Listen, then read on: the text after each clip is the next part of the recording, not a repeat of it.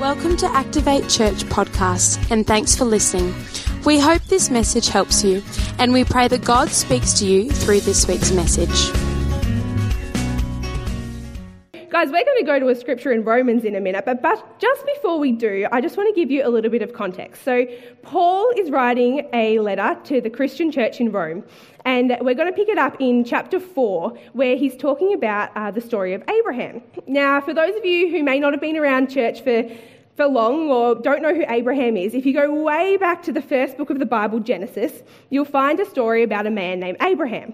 Now, Abraham was married to a woman named Sarah, and Abraham had this promise on him from God that he would be the father of many nations. He had a promise that his descendants would be as numerous as the stars. You can't count them.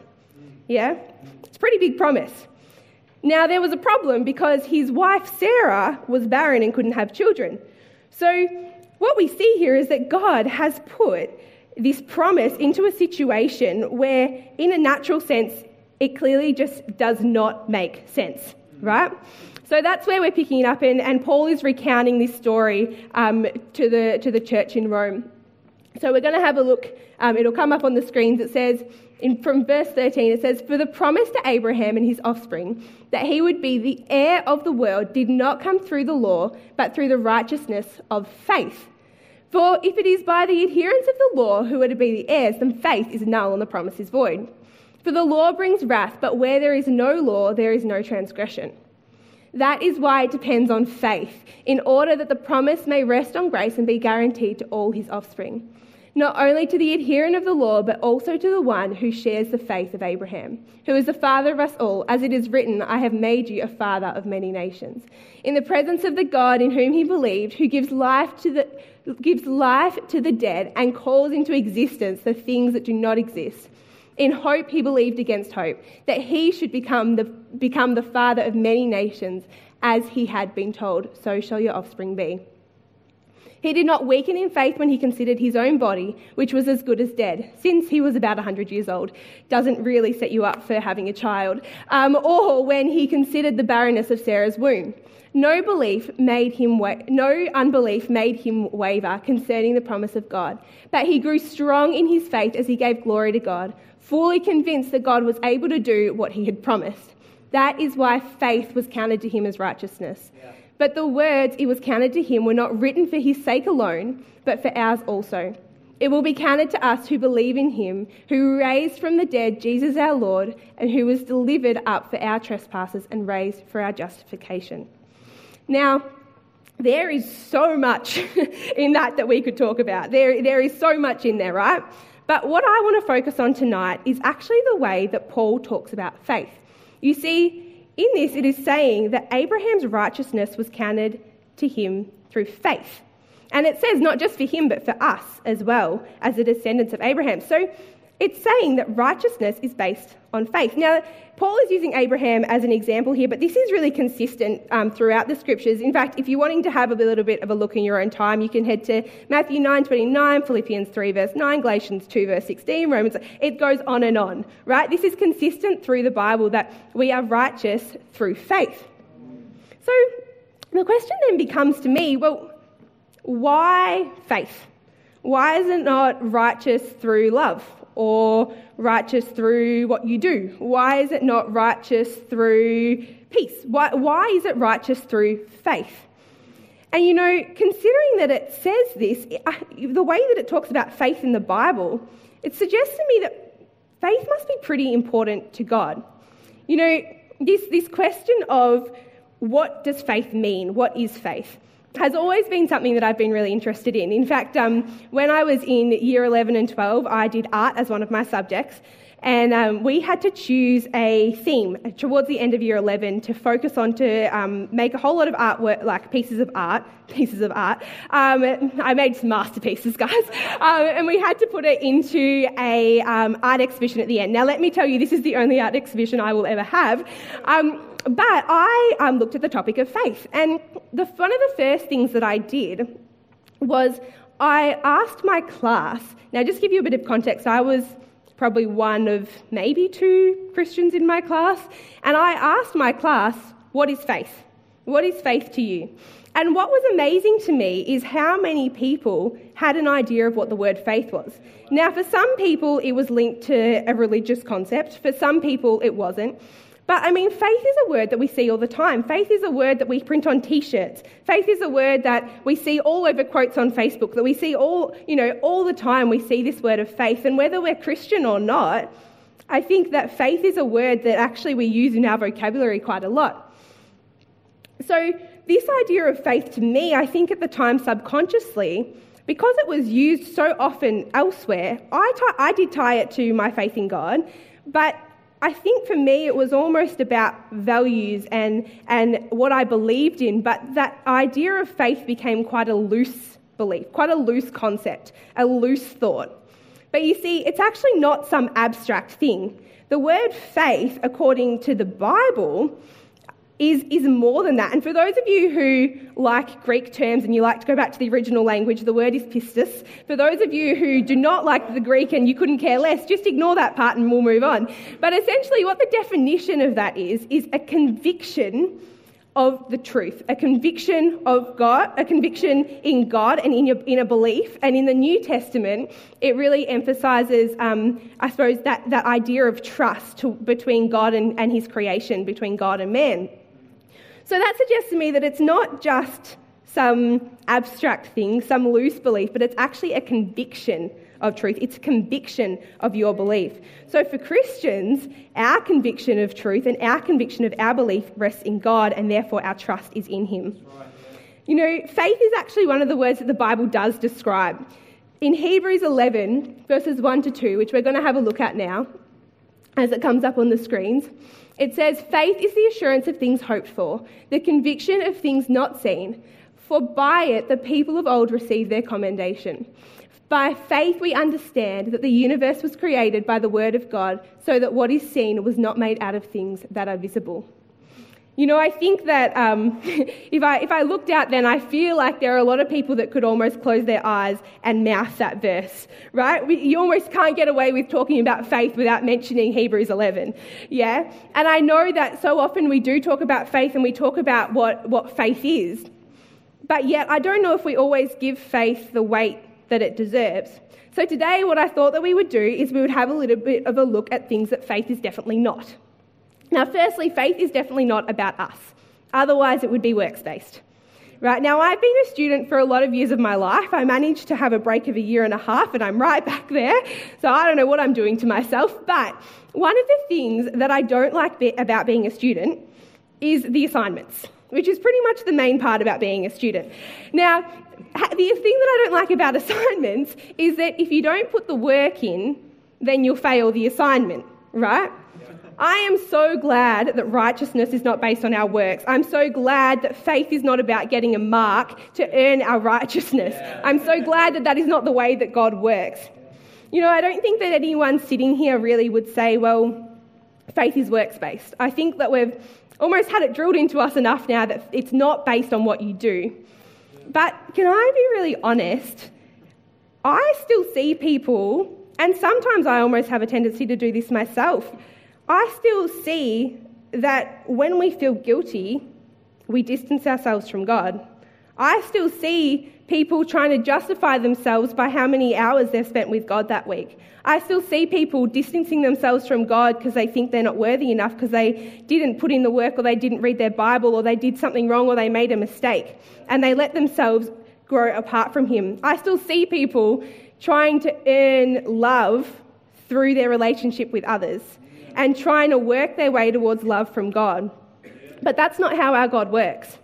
You see, the Bible, this thing, is full of extraordinary stories. Yeah? And they happen through very ordinary people. But it's not what the people did. Yes, they took the steps and they took the steps of faith to, to see those promises happen. But it wasn't anything to actually do with how good they are because they were very ordinary. They're like tax collectors, fishermen, those kind of people. So, you know, sorry if you're a fisherman or a tax collector. But, but, but in this, we, we hear stories of extraordinary things, and it's not the people. It's actually all about what God wanted to get done, and He used His people to do it. But they worked through faith. You see, in verse 14, and it's going to come up, I even highlighted it for us just to make it obvious.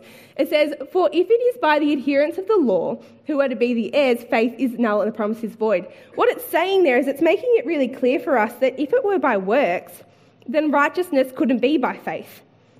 But reality is, is we all know that we sin and we all know that we've fallen short of the glory of God. We all know that we're not perfect. So none of us can fulfill the law, which is why we have the incredible um, awe of Jesus who came and he lived a perfect life, which is something that we could not do. He then died on the cross.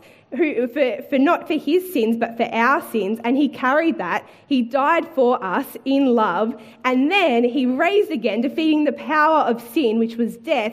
And we then get his perfect life placed on us not because of anything we did, but because He loves us and He wanted a relationship with us.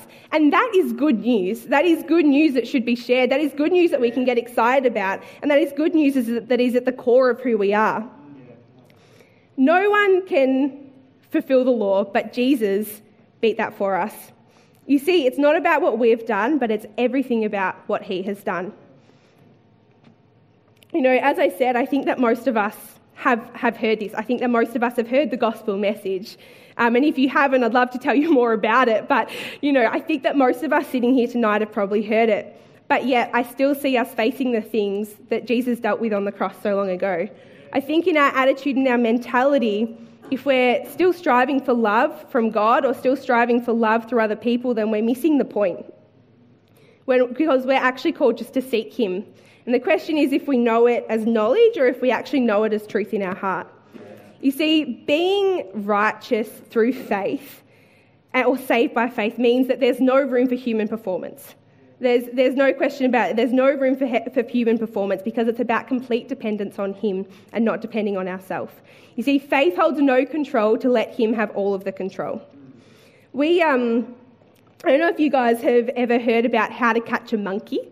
Um, some of you might have heard about it. I think it's true from what I've looked into, but I can't be too sure because I ha- haven't tried it, don't worry. Um, but essentially, the principle is how it works is they use something, whether it's like a coconut or a bottle or a hole or whatever it might be, with quite a small entranceway, and they put treats inside it. So, what happens is the monkey puts his hand into the bottle or the, the entrance, grabs the treats, and then because his hand is in a fist, can't get it back out again. So, I mean, if you're watching this, and I did actually watch a video of them doing this, and I, I was thinking, like, just let go. Like, just like your hand got in there, it can get back out. Just let go of the treats, right? But the monkey holds on to it until the, um, until the person who's capturing it comes and, and grabs it, and then he lets go when it's too late. And you know, we might look at this and think, silly monkey. Like, this is, you know, you clearly, you miss, you don't think quite how we do. Like, just let go. But how often do we do this with God? Where we see something that might look appealing, and to be honest, it might not even be a bad thing, it might just be a distraction. And we might, it might look appealing initially, and we start to kind of put our hand in there, and then we hold on, but God tells us to let go, and we're holding on so closely that it's actually risking ourselves, it's actually risking our freedom. Sometimes faith will require you to submit to God.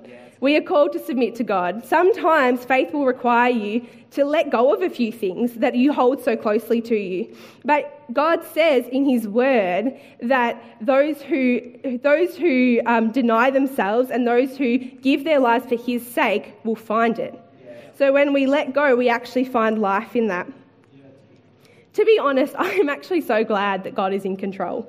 Um, not only does he um, actually have the ability to make choices, which I'm so indecisive sometimes I question whether I do, he has the ability to make very good choices. So even when I do make a good, even when I do make a choice, his still going to be better.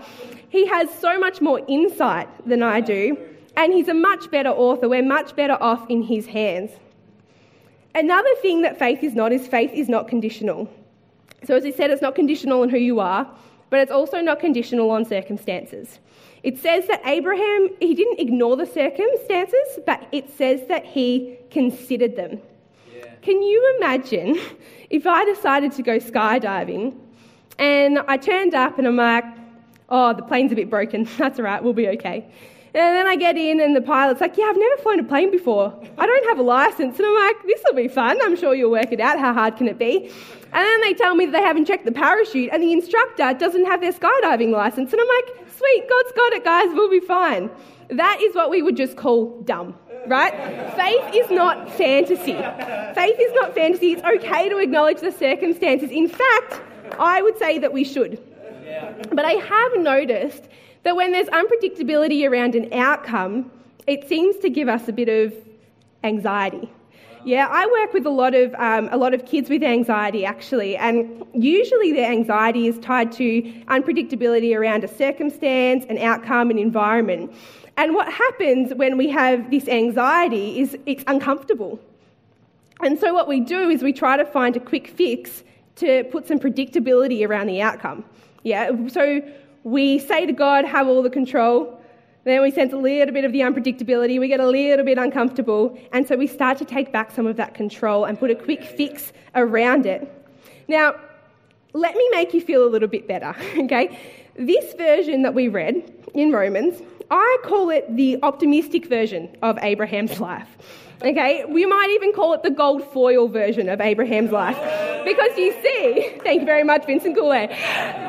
You see, the thing about this is it didn't mention anything about the other son that Abraham had. It didn't mention anything about the fact that before he had Isaac, who was the son that he had been promised with Sarah, he actually um, had a son with their servant Hagar called Ishmael that was not part of the promise. It doesn't mention anything about the time when he did that, trying to control the circumstance because the situation looked as good as dead and he didn't see how it was going to happen. But I love, and it is so encouraging to me, that in God's grace, when it's rewritten in the New Testament, after, you know, after we hear about Jesus and his grace, and his grace is given to us and we're seen as righteous, righteous through Christ dying on the cross, it's so encouraging to me that when it's rewritten, it doesn't focuses on, focus on the losses, it focuses on the wins. It doesn't focus on his transgressions, it doesn't focus on the times that he doubted God, but in fact, the fact it says that no unbelief made him waver. Yeah? It, it tells this story, and in reading that version, you'd never know because what God does, and the incredible thing about, about God's grace is that he doesn't see us with the scars of the past. He doesn't see us for those things. As Vin was saying, he doesn't see them anymore. He sees us with the gold foil version of ourselves. And that is encouraging to me because I'm not perfect, you're not perfect. So that's very encouraging to me.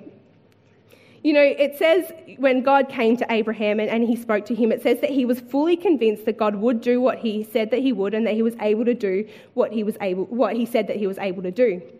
You see, we should acknowledge the circumstances, but we should keep our mind on the promise.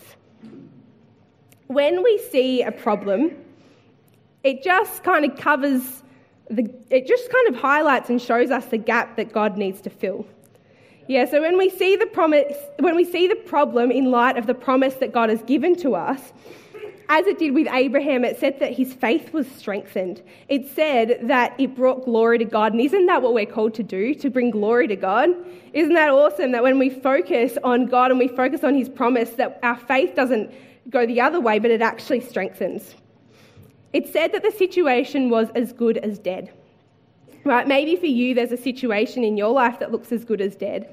Maybe you can't yet see the outcome.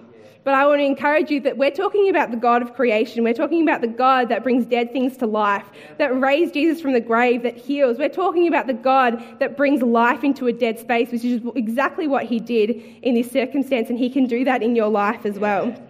You know, I um a couple of years ago, went um, on a trip to Indonesia. I went to um, the Indonesian jungle to a place called Hohidiai, um, which is a missionary organisation with like, children's homes and hospitals and uh, school as well. And it's an awesome place, but essentially the way that I got to going to this place was um, we had a uni. Uh, subject, that's what it's called, they're subjects. We had a uni subject, and um, it was called a project placement. Now, what we had to do for this project placement, it was usually based in Melbourne, um, but we decided, hey, let's make it a little bit more fun and go overseas. So we started the process of working out how to do that and all the forms that we had to fill in and everything. But long story short, when we were filling out the forms, we realised that there might be a little bit of a problem with us going. Um, now, the uni had to approve us going because they had to know that it was safe and that, you know, they, they were okay for their name to be on it. And in the form, we had to answer a question about the safety rating on the Smartraveller website. So I don't know how many of you have done a bit of travelling and looked it up, but pretty much what you have to do is you put in the region and then it tells you how safe the region is at the time. Now, uni essentially, let's just say it's ranked from like one to four, one being completely safe, four being not safe at all. Uni wanted essentially like a two or below, and they said if it was higher than that, then you would not get approved. Now, the place that we were going, we knew that it was safe because we knew people there, but it was on the highest rating that you could have for do not go, this place is not safe, right? So we were sitting there doing our forms, and we're like, oh, do we still do it? But the thing is, is that I really felt like this is something that we were meant to do. I really believed in faith that this is something that was going to happen and that was meant to happen. So I remember saying, nah, let's do it anyway. Like, I think it's going to be okay. I don't know how, but let's just believe for it. We'll just pray about it. That's fine.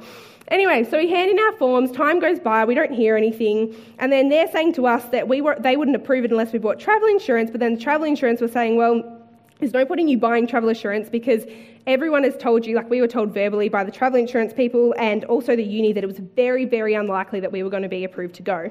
And they said, you know, it's so unlikely you shouldn't buy your travel insurance yet. So we had this dilemma of what to do. Do we believe that we're going to go and buy our travel insurance, or do we not believe that we're, you know, do we wait because we're not sure? Or anyway, we ended up buying our travel insurance based on the faith that we were going to go. And I remember seeing um, at, around this time as well, I saw a lot of, um, I saw this quote, and I was at a women's event, and then I saw it a few times after that. And the quote said this it said, Do not give up in doubt what was planted in faith. I remember taking a photo of that and I sent it to my friends. I'm like, guys, we're going to Indonesia. It's happening. I told you, have faith. We're going.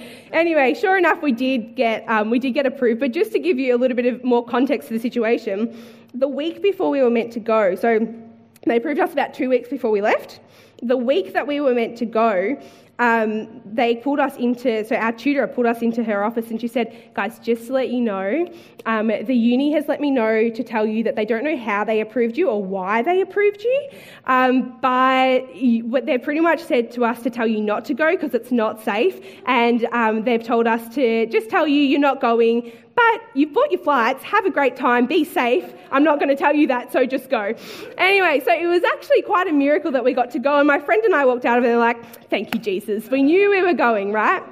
Now, I tell you that because within that circumstance, honestly, there was nothing that pointed towards the outcome of us going everything pointed towards it being a negative outcome. But we believed in faith that, and we were willing to put our money on it, that we were going to that that we were going to be going because we, were, we believed that we could not give up in doubt what was planted in faith. You know, everybody has a promise, everybody has purpose. Do not give up in doubt what was planted in faith. See, for somebody to fulfill a promise, they need to be both willing to do it and able to do it. So just say that somebody came to me and they said, okay, I want to buy you a house. Like, yes, buy me a house. That's awesome. Um, okay, cool. And then they say, oh, I've got $2 in my bank account. No. Okay, well, you're not going to be able to buy me a house, are you? Right? They might be willing, but they're not able. Yeah? Similarly, if someone had millions of dollars in their bank account, but they weren't actually willing to buy me a house, well, Mm, I'm still not going to get the house, unfortunately. Right? So I can't put my trust in someone that is not both willing and able. I can't put my trust in those people to buy me a house because they might be either willing or able, but they're not both, and they need to be both to put our trust in them. See, the Bible says, and therefore we believe it because we have a conviction about who God is and our belief in Him. Yeah. So the Bible says, and therefore we believe it, that God is both able and He is willing to fulfill His promises yeah, to us. Right. Not only does it say it, but it shows us through so many stories. Right. You see, faith is not blind or without reason. If you ask somebody, they would generally say that it's pretty reasonable to trust a trustworthy person. Yeah, like if someone's proven themselves to be trustworthy, it seems pretty, pretty okay to say that, okay, they've got a reliable character, I'm willing to trust them. In verse 17, it really highlights to us um, just how, how Abraham felt about this. It says, in the presence of God in whom he believed, there's his conviction of his belief, who gives life to the dead and calls into existence the things that do not exist. Here it's showing how Abraham reflected on who God was. On, he reflected that God was both willing and he was able to fulfill what he had, what he had promised. You see, Abraham and others throughout the Bible, they believed in the promise despite the circumstances because they considered the one that made the promise. They considered the one that made the promise to be faithful. They considered him to be powerful, to be willing, and to be able. Faith releases our control when it considers who is in control. Abraham, you know, it actually it kind of it kind of challenges me a bit, really, because Abraham, when you think about it, if if his his story's at the start here in Genesis, right? We have so much more to go off. If Abraham believed, yes, he had a history, God told him to go and, and he was faithful to that, and you know, but if Abraham, you know, he didn't have all of this, all of this, all of the history and the stories that we have. How much more, if Abraham had that faith, how much more faith can we have when we have story after story of God and his faithfulness to us? You know, I must warn you though that there is a catch. Yeah, there is a catch. Now, if I walked up to a stranger in the street and then I gave them my bank card and I was like, I trust you, that's fine. Yeah, you'd probably say, oh, that's a little bit silly because you don't know if they're trustworthy. You don't know them at all. Well, how can we trust God if we don't actually take the time to get to know Him? You know, in Romans 10, verse 17, it says that faith comes through hearing and hearing by the word. So it is. So it says, so faith comes from hearing and hearing through the word of Christ, right? So that suggests to me that if faith comes from hearing, then we actually have to spend the time to hear. If it says that hearing through the word of Christ, then we actually need to spend the time reading the word of Christ. That's why when, you know, it says that the Bible is, the word is it's living and active. And the word is just another word for the Bible, right, in this case. So when we read it, our faith is built because we're reading stories about how God is willing and how, and how he, he, is able. We read stories about his, how powerful he is and how faithful he is. And our, our faith is, is um, strengthened by that. You know, a couple of years ago, I um, I don't know if you guys, I don't, I don't know how other people do this. This is one of those things where you're like, it's just me, is it everyone? I don't know. But you know, when you wake up in the middle of the night and you need to go to the toilet, um, and you don't want to turn the light on because otherwise it'll wake you up. Yeah, I don't know if anyone else does this, but I pretty much go to all lengths not to turn the light on because I don't want to wake up because I want to be able to get back to sleep. So a couple of years ago, I woke up and I had to go to the toilet, and anyway, I didn't turn the light on. But unfortunately, at this time in my house, and if you've seen my house, this is um, pretty easy to imagine, there was boxes just all the way down the hallway, right? And unfortunately, I'd broken my toe not long before that, and as I walked out of my room to go to the toilet, I hit my toe straight into the box quite hard, and it hurt. So much so that I still remember it. but the thing is, this is my point, right? If you're walking in the dark and there's obstacles in the way, you're likely to run into them. Yeah, but the Bible says that God is a lamp unto our path, He's a lamp unto our feet. So that suggests to me that when we're walking in faith, we're actually walking in the light. And it, it seems silly to me to walk in the dark when, I mean, life's going to have obstacles. But God is our guide. So it seems silly to me to walk outside of faith because that means if we're depending on ourselves, we're walking outside of that faith. We're actually walking in the dark, and the likelihood of us running into those obstacles is much higher than if we're walking in faith. So I would say that actually not walking in faith would mean that you were blind, because then you'd be walking in the dark. We have safety knowing that we are in the hands of our Father, and we can depend on Him, have a firm assurance and conviction and trust in Him. There's a um, group from here, and um, many of you might actually be a part of this, one of our young adults um, small groups, which is an outreach group. And I'm so proud of these guys. Honestly, the, the stories and the things that, um, you that I hear from them and, and just seeing the way that they step out in faith is so encouraging. Um, but a couple of months ago, I, I, was free on a Thursday night, and so I got to go along, and we had so much fun just, um, you know, going to the shopping centre and just seeing who, you know, God, God um, told us to speak to. I suppose I think it was with Chris and Vin, and um, we were talking a lot about approaching people and how best to do it and what that looked like. And I tell you what, you don't go out and do that because it's comfortable. Yeah. Faith is not comfortable. Yeah. yeah. when I think about this, I think about the woman um, in the end of Luke 7 and the woman that washed Jesus' feet with the perfume and with her tears. And pretty much this story, the way this story goes is Jesus was invited over um, to the house of a Pharisee. And so um, he was having dinner there, and this woman who was known to the town as a sinner came in and she started washing Jesus' feet with perfume and with her tears, and she wiped his feet with her hair. Now, this was quite a significant act of love to, towards Jesus, but the thing is, is that it was really improper for this woman just to barge in unannounced and, and, and you know it was it was really improper. It was not seen as a customary thing to do. In fact it took a lot of courage for her to do that the other thing is, is, you know, at the end of the scripture, it says, Woman, your faith has saved you. And I love those words because it's saying, Woman, your faith has saved you. It wasn't the act of love that she showed towards Jesus, but it was actually her faith that saved her. You see, faith should look like something. Yeah, faith should look like something. Abraham, again, he didn't know the outcome before he stepped out. Abraham didn't know that everything was going to be okay, but he had a conviction in God. He had a conviction in him, and he knew that he could depend and trust on him, and he knew that he was willing and able to come through in his promise. You see, Abraham didn't know the outcome. The, the woman, as she stepped out, she didn't know that everything was going to be okay, but she had the faith because she had a conviction about who she believed Jesus was. Yeah throughout the scripture, um, we'll have a quick look at Hebrews 11 and we won't stay on it too long for time, but it says again and again, this is what we call the, the Hall of Fame scripture, and it's by faith we see the world called into existence by God. By an act of faith, Abel brought a better sacrifice to God than Cain. It goes on and on. It says, by an act of faith. Can you imagine if the people that we read about in the scriptures, if they chose a life that was comfortable? We would be living in a very alternate reality today. So then I think, well, if we choose to live a life that's comfortable, then what does that future look like for us? What does the outcome look like in that? If we choose a life that's uncomfortable but living in faith, well, then what does that outcome look like?